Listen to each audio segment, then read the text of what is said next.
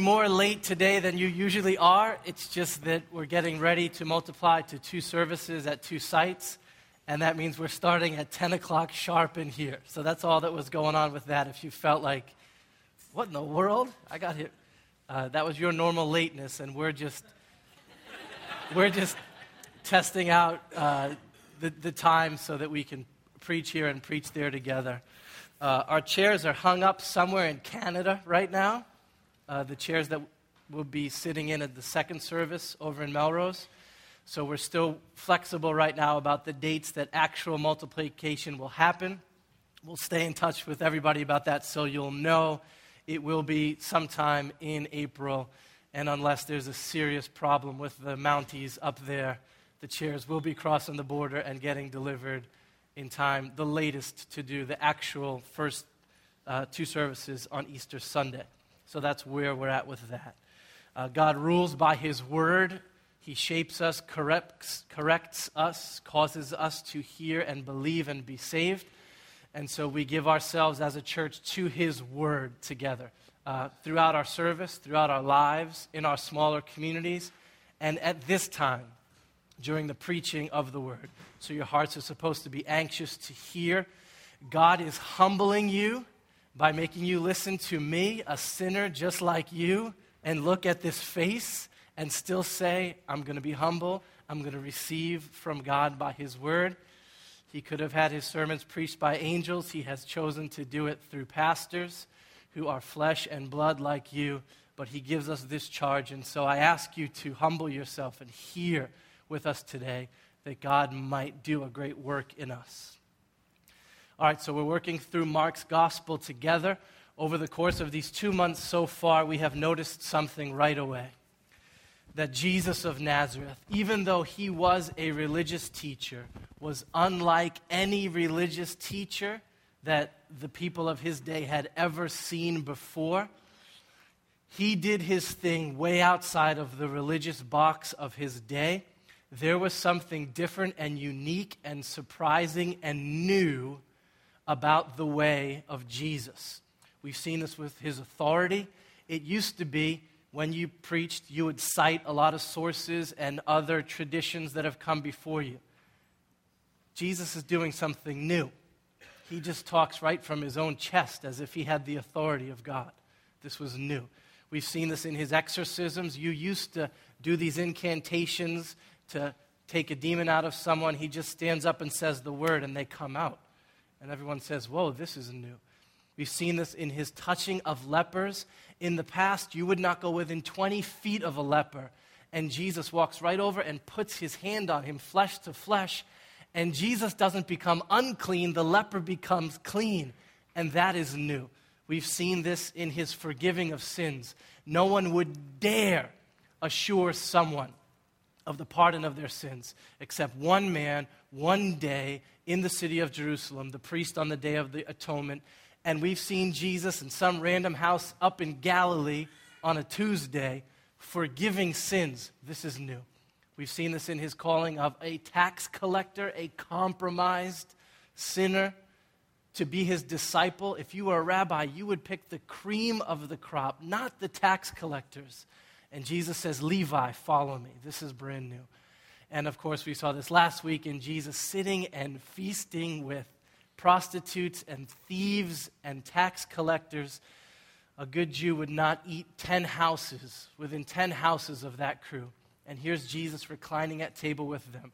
New. All these things should have shouted at us. Something new is happening with this Jesus.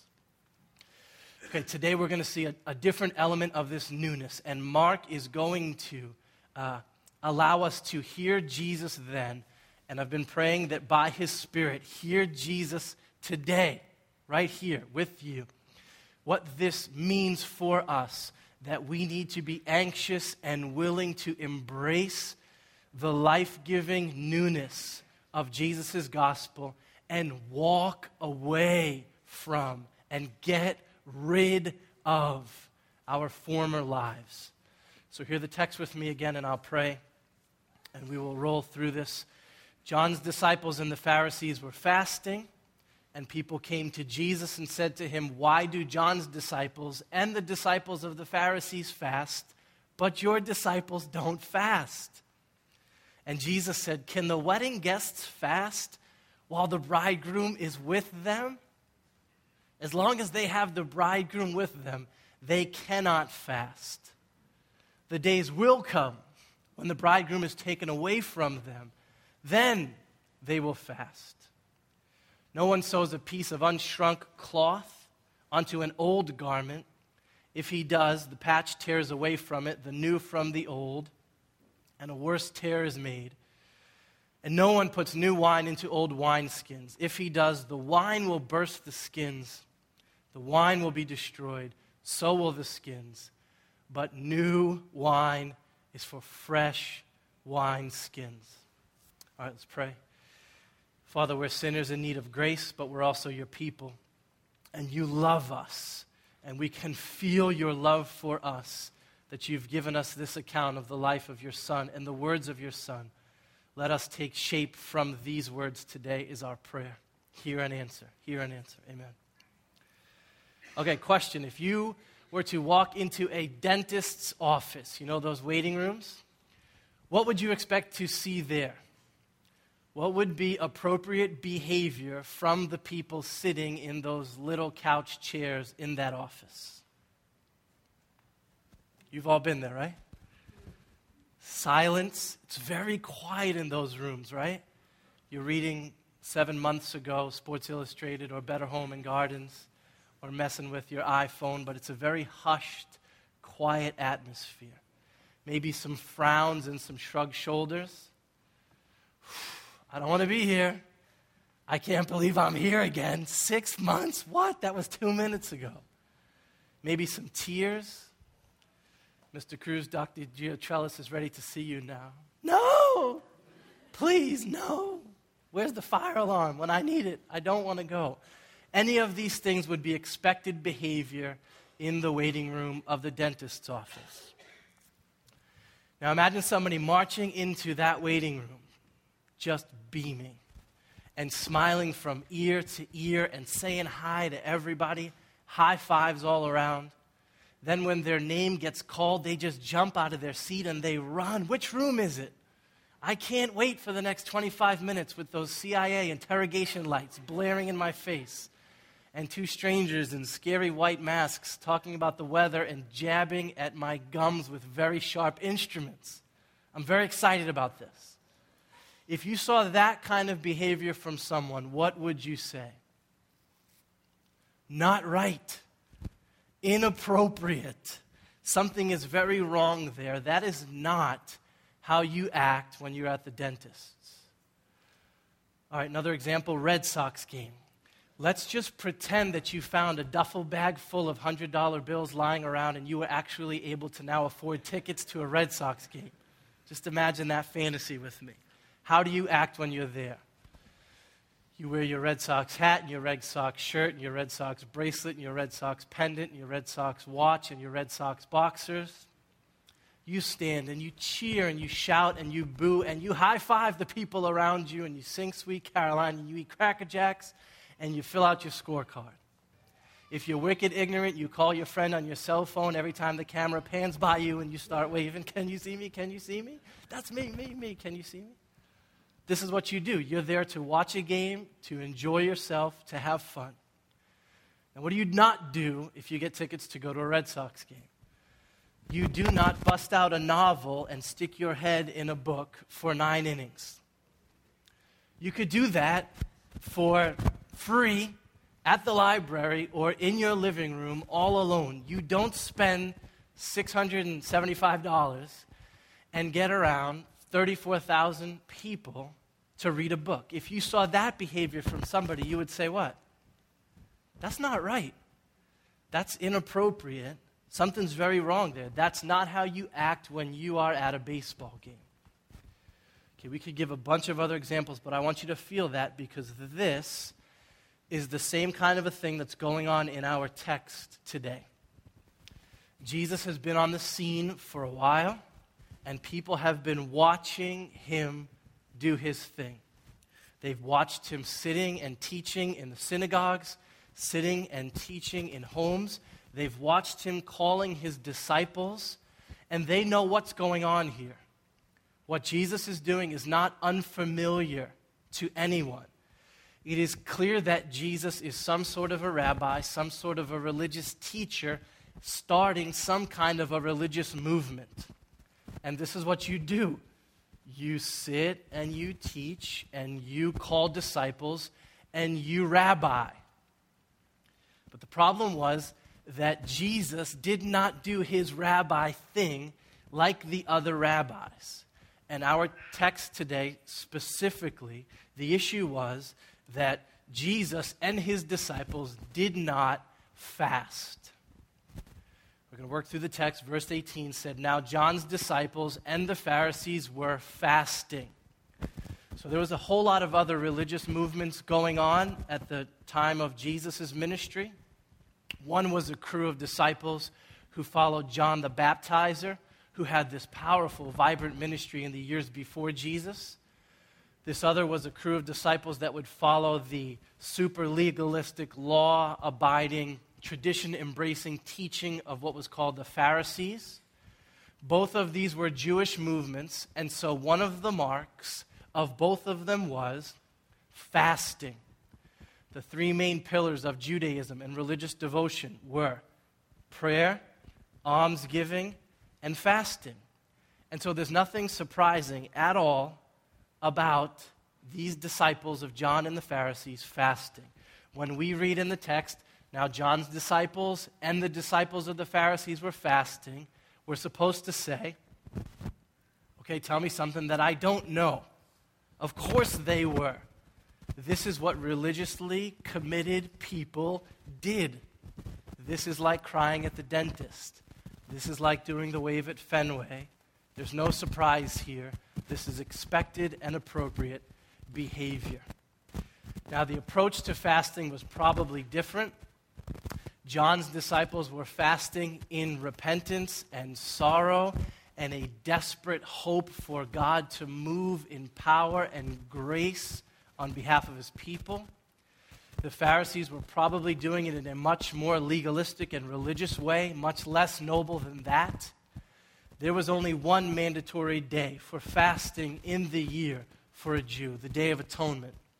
But the Pharisees, as they liked to do, had added 103 more days to the list, saying you also got to fast on Mondays and on Thursdays. And what would have been a very fine devotional practice, except that these guys had this way of sucking the life out of these things and making them a heavy burden on the people instead of something that gave them strength and encouragement. But either way, the given was this if you were holy, this is what you did right here. You fasted. And so you can imagine what a surprise it was to people who were paying attention to the Jesus movement that there was no fasting going on. They started to ask each other, Are you seeing this? Are you seeing what I'm seeing? These guys don't fast ever, not even Mondays or Thursdays. We watched them all day on Monday. They went Dunkin' sausage, egg, and cheese with a coffee coolatta and one of those chocolate crullers each for breakfast. And then Chipotle for lunch. And then Kowloon with the Kung Pao chicken and the pork fried rice for dinner. And I know they snuck a couple of Snicker bars in there during the day. Something is not right with this religious movement. This is like happiness at the dentist or reading a novel at Fenway this is not appropriate behavior for a rabbi or his disciples. And so this is what begs the question in our text. And the people came and said to Jesus, Hey, why do John's disciples and the disciples of the Pharisees fast, but your disciples don't fast? Okay, this is a less insidious and nasty question as some of the others that will spark conflicts in our study of Mark's gospel. This is an honest question from some people who were just trying to get their heads around what was going on with Jesus. And they said, Jesus, if, if you guys are going to be taken seriously, you got to get on board with the fasting protocol, don't you? This is what holy people do. This is the way that things are done. And what is Jesus' answer? His answer is, You mean were done. This is the way that things were done. But I have come to do something new. Like he often did, Jesus answered their question ooh, with a question of his own. 19 says this And Jesus said to them, Can the wedding guests fast while the bridegroom is with them? As long as they have the bridegroom with them, they cannot fast. All right, typical beautiful Jesus answer. There's a couple of things going on here. There's sort of two levels to this question answer that he gives to them. The first one is this Jesus is saying that his coming onto the scene is such good news that it would be totally inappropriate to continue with a somber, solemn practice like fasting. That his advent among his people is cause for them to stop the somber fasting and start with the joyful, raucous, celebratory feasting as if it was wedding time. All right, we grew up at 52 Woodward Street in Everett. It was my dad. He's kind of loud, right? Have you met him? A little bit. It was my mom. She's a little bit loud too. Then it was two sons, 15 months apart, and all of our crazy Bostonian friends. In other words, the place was loud, like that. But it was never louder than the night before my wedding, because every dude that I had grown up with showed up at my house one by one before we all headed out to celebrate together. And every time somebody came in this house, it just got louder. Maddie! This is what they call me, right? But you couldn't say it any lower than that decibel right there. Maddie, kid, finally get married. And that was like the first guy, and then it would get louder and louder. By the end of the night, there's police driving by. What is going on in this house? The next day was the wedding. There was food everywhere. There was dancing. Grace looked great. DJ Toto was there. It was a party. You knew I was going with DJ Toto, right? The groomsmen were there, and their friend, the groom, who had dated this girl like forever before he was even shaving, was finally getting married. It was a wedding, it was a joyful occasion. Now imagine if one of our buddies was at my house that night or at my wedding the next day, and he was all glum and he was quiet and he didn't eat anything or drink anything. Not even those giant strawberries that they dip in the chocolate. He just said no. Would that have been right behavior on that day? Would that have been an appropriate response to the events of that weekend? No. And Jesus' listeners, they would have known it. For a Jew, a wedding wasn't a seven hour party, it was a seven day party. There was an abundance of food for a week, joyful singing and dancing and laughing and shouting. Even the rabbis were expected to take the week off from their instruction and have a good time. And when you do show up for that, you show up ready not only to dance and laugh, but to eat, to feast. It would be out of the question to show up at a Jewish wedding and say, Oh, no thanks, none for me. I'm fasting today. It was too joyful of an event to go there. And Jesus says, same thing right here, right now. My disciples are responding rightly. They are understanding what's going on. Something glorious and new is happening. The time is for feasting, not for fasting. And why? Why? the second level of this metaphor from Jesus that Jesus chooses to use is he says, Because I am the bridegroom of Israel. Now, that language would have stopped people in their tracks. Bridegroom is God language. Brent read for us earlier, and Yahweh is speaking to his people. He says, I have been a husband to you. In the Old Testament, when you hear bridegroom, you think God, the covenant Lord of his people, showing up to show grace to them. That God was coming to unite himself to his people like a husband to a wife. And so Jesus is saying, and the disciples are recognizing, that in some way, which will become clearer as we work toward the cross, Jesus was God showing up. That God had come in this Jesus of Nazareth to bring gospel and kingdom and restoration, a fulfillment of his old covenant promises. And that is why there is so much conflict and explosion and angst in this story of Jesus. Jesus, the bridegroom, has come to usher in a new covenant, and that meant doing away with the old. This is why Mark fastens these two parables on the end of this conflict story. There's a verbal connection here. If you could read the original language, the tearing away of Christ from his disciples fits with the tearing away of the cloth from the clothes. And in an oral culture, words would trigger things to be associated together. So Mark gives us these two together. But it's not just a linguistic thing, there is a themed connection.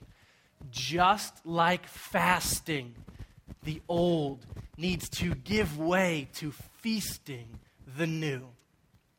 The older covenant behaviors and regulations and practices needed to give way to something new. The two could not fit together. All right, one example, and then I'll give you the parables. Come back with me to 1995. This is my dorm room in college. Some of you guys are still living in these crazy places. Mine was on the eighth floor overlooking the lower lot that we all wished we had a parking pass for and raked up hundreds of dollars of tickets because we thought we could get away with parking close to the dorms. It was one of my best friends and I cooped up in this overcrowded, funky smelling, octagon shaped, yellow, it was yellow, very loud dorm room. There was two TVs. One of them was always on, and it was always on ESPN, and you were not allowed to change it. You would get beat down if you tried. There was a mini fridge in there. It was stuffed with Mr. Goodbars and Dr. Pepper. There was clothes strewn everywhere, and everything was wrinkled. My wingmates were constantly barging in uninvited. It was awesome. It was college dorm life. 1995. Now, fast forward nine months to 1996. This was when Grace and I were married. How's that for a transition right there? Woo. This apartment we lived in smelled so nice. I opened the fridge and there was vegetables in there and fruit and water. Whoa. We had an iron. I was amazed by this thing.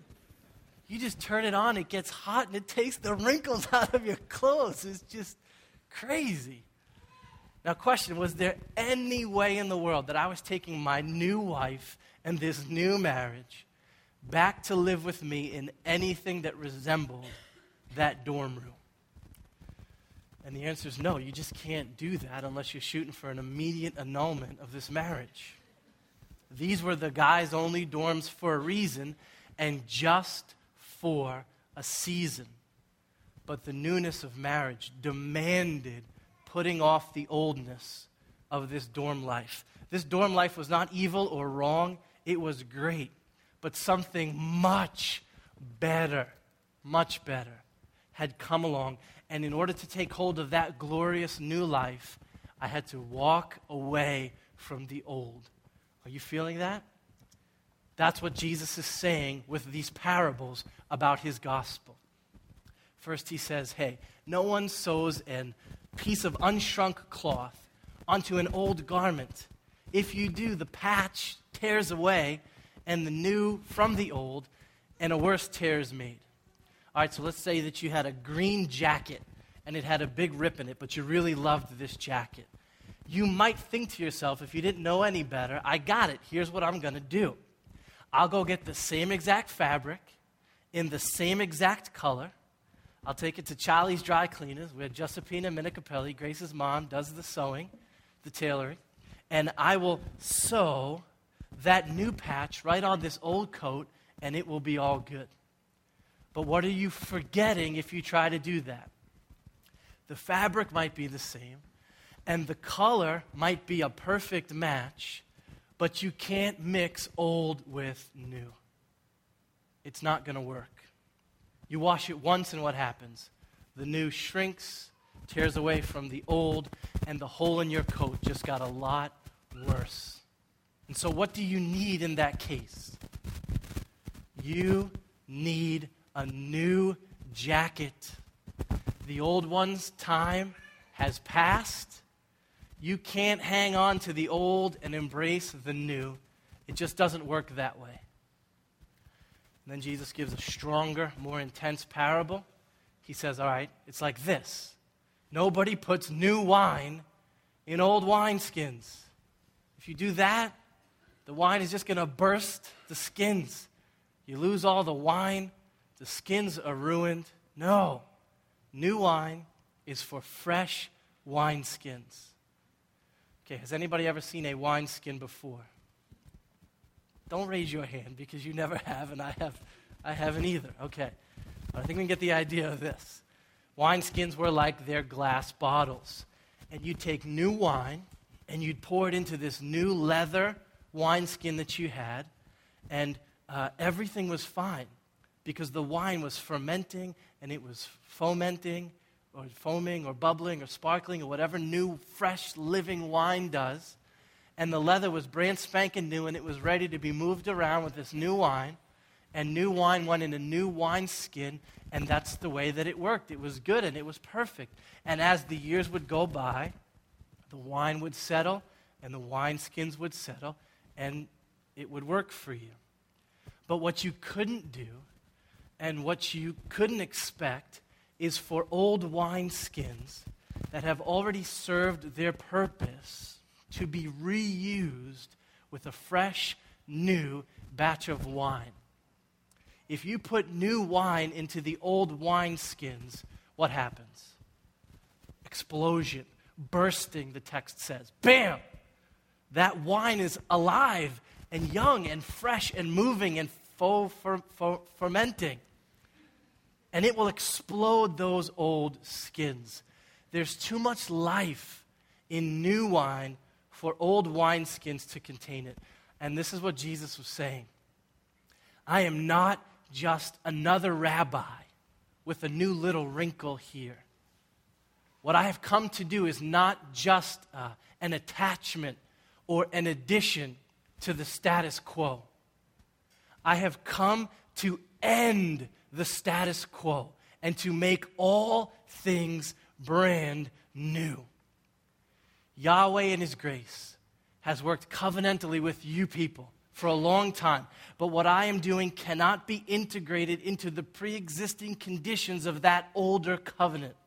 My work is going to surpass it, to fulfill it. I'm going to do what Jeremiah prophesied.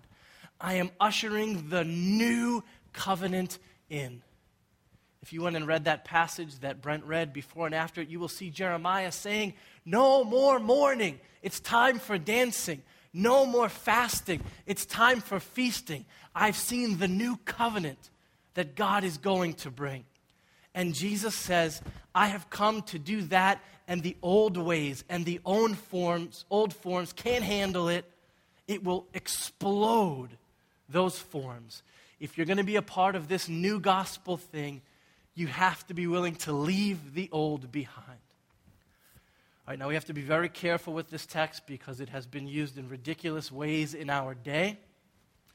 Jesus is not talking new wine as a way to say that he was trying to become a moral progressive in the days of this text and do away with the moral law of God or the creation order of the goodness of the way that he had designed things to be.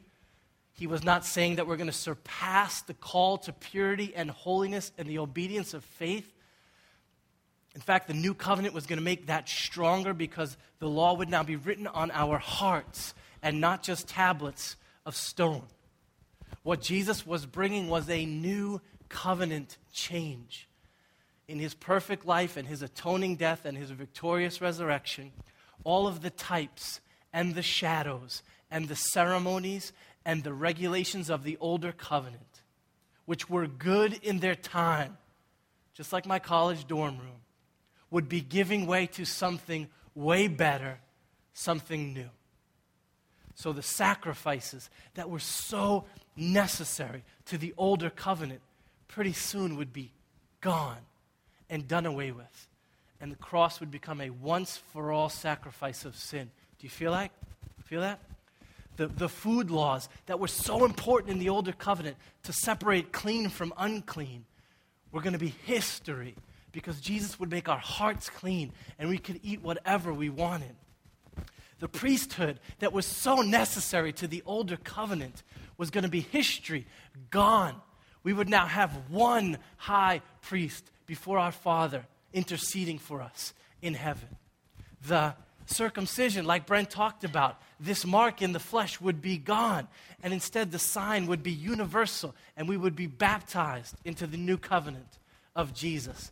The temple would be gone and replaced with God's people, where the Spirit dwells. The Passover feasts would be gone and a simple bread and cup would be the covenantal meal. The centripetal mission of trying to draw the nations to Jerusalem is finished.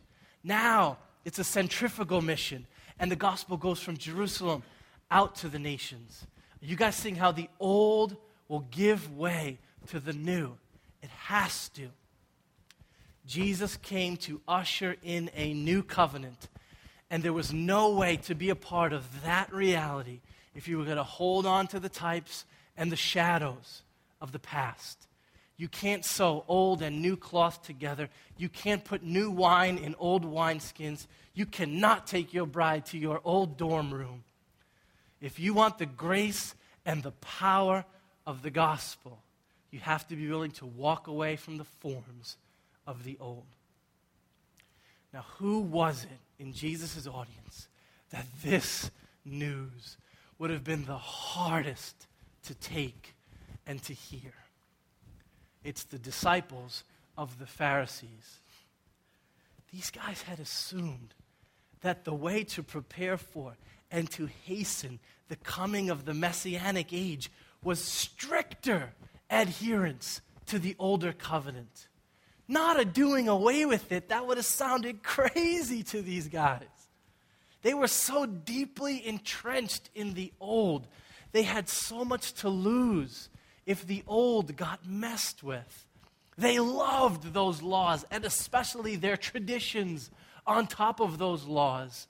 They had memorized every one of them their respect, their paycheck, their self worth.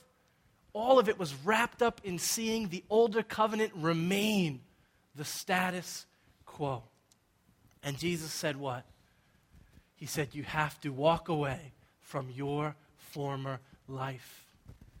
Remember how Peter and Andrew dropped their nets and left their fishing boats behind to follow Jesus? With these parables, he's telling these scribes and Pharisees, you got to drop your books and drop your traditions and walk away from what you hold dear and your old life and be made new if you're going to follow me. You cannot have that old life and have my gospel too.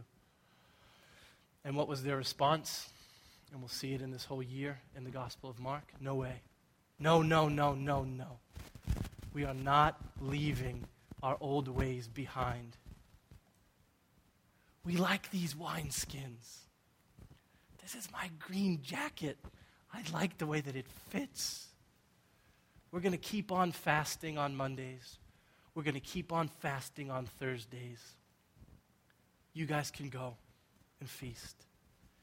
And their refusal to receive Jesus and embrace Jesus and walk from the old and hang on to the new, it left them on the outside looking in at the kingdom of God. Now, we love to throw down on the scribes and the Pharisees as we go through this gospel, and, and that's okay to do. But Jesus makes the same exact demand on you and on me. These parables are just as true right now in this room as they were back then. We cannot just add Jesus to our old lives.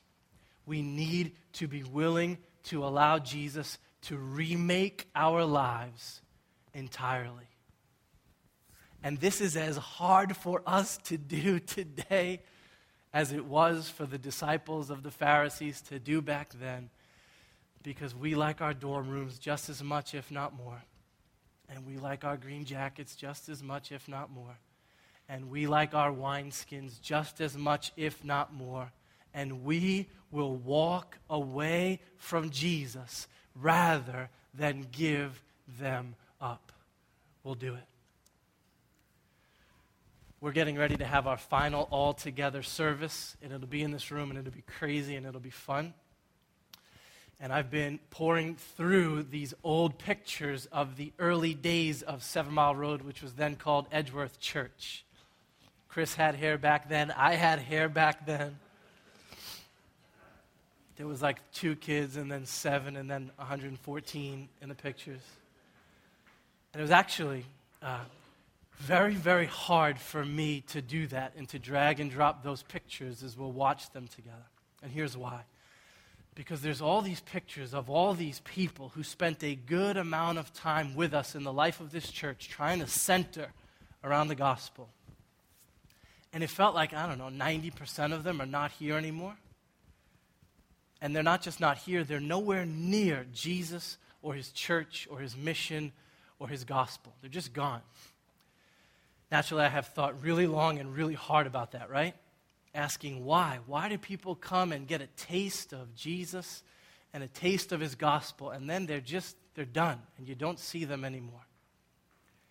These parables are why. See, we come to Jesus and we say, you know what? My jacket's in pretty good shape, but maybe I could use a little God patch a little Jesus addition. I'm going to sew him on right over here. He'll look good on this arm. This is what happens in the life of a new church when you're just meeting a million people and they say, oh, All right, church, religion, Jesus, I'll try it. I'll come and add a little bit of that to my life. We see this most intently when you people are about to get married. All of a sudden, you really want to add Jesus on, at least for the ceremony. Can you do our marriage prep? Because we're getting married and God should be a piece of this and a part of this, and I want to add a little Jesus to this. I've heard that a bunch of times. And then what happens when you start to add a little Jesus and you start to dig a little bit into his gospel and what it gives and what it requires? What do you realize about Jesus' gospel? It doesn't work that way, you guys. Jesus will not be a little part of your otherwise nicely put together life. He won't do it. Jesus messes with your jacket. In fact, it is his aim to tear apart your old life outside of his grace, to wreck it until you finally can see that what you desperately need is not a patch, but you need a brand new jacket. Jesus will not allow you to add a little bit of Jesus wine to the carefully crafted menu of your life. You start to do that and you realize, whoa, Jesus is going to blow this whole thing up if I stick with him. And anyone who has tried to add a little Jesus to their lives very quickly realizes that sooner or later it won't work. Jesus will not settle for a corner or a sleeve or a menu item. He is either the Lord of all of you or he is the Lord of none of you. Either his gospel defines every inch of your life or you have nothing to do with him. You either become a new creation or you die in your sins. That's the gospel. That's it. Jesus did not come to be an accessory to your perverted and sinful and self centered and self pitying and self righteous life. In love, he came to set you free from your former life. He came to burst that old life with brand new wine. He came to tear it up like an old jacket. Trying to have both the gospel and your old life and your way will not work. And we struggle with that big time, hugely. And this is the reason for those pictures. And I am not batting mouthing those people at all. I love them dearly and stay in touch with them and would do anything for them. But we come to church for a little while and then we say, you know what? No thanks. I like my wineskins the way they are. I like my jacket the way that it is. I have had this conversation with so many people. I've worked very hard to knit this life together for myself. I will keep on fasting on my Mondays and my Thursdays. You'll go ahead and feast. And our refusal to embrace Jesus and his gospel, and our refusal to allow Jesus to make every single thing about our lives brand new, redeemed, leaves us on the outside looking in of the feast of the kingdom of God. All right, but what if our story was different? What if it was different? What if the mark of Seven Mile Road was that we were just a bunch of people who said, you know what? We're done with our former lives. We're done with our old jackets and our old wineskins. Jesus, we want the new, joyful, glorious, celebratory, life giving wine of your gospel. Start fresh with us. That's my desire for you. That the name Jesus wouldn't just be another name to you, that that would be the name of the bridegroom, and your heart would leap. That Jesus would not be attached somewhere, but that he would become the very center of our life together, of your life. That is not an invitation to death. That is an invitation to death of the old and life of the new. And my prayer is that you would look at your life and say, Where am I hanging on to my old jacket, my old ways, and keeping the new wine of the gospel far from me? Let me stop and do away with the old and open myself up to the new wine of the gospel. Jesus, explode the junk that has been here and make me brand new. This is what he came to do with his disciples. This is what he has come to do with you. This is what he will do with all things. When Christ returns, the old earth, the old heavens will go, and our former lives will go with them, and all things will be na- made new. If you don't allow him now to do that in your soul, you will have no part in the coming kingdom of God. Allow Him to make you new in anticipation of making all things brand new. That's the promise of the gospel. He will do it if you will turn and believe. Let's pray together.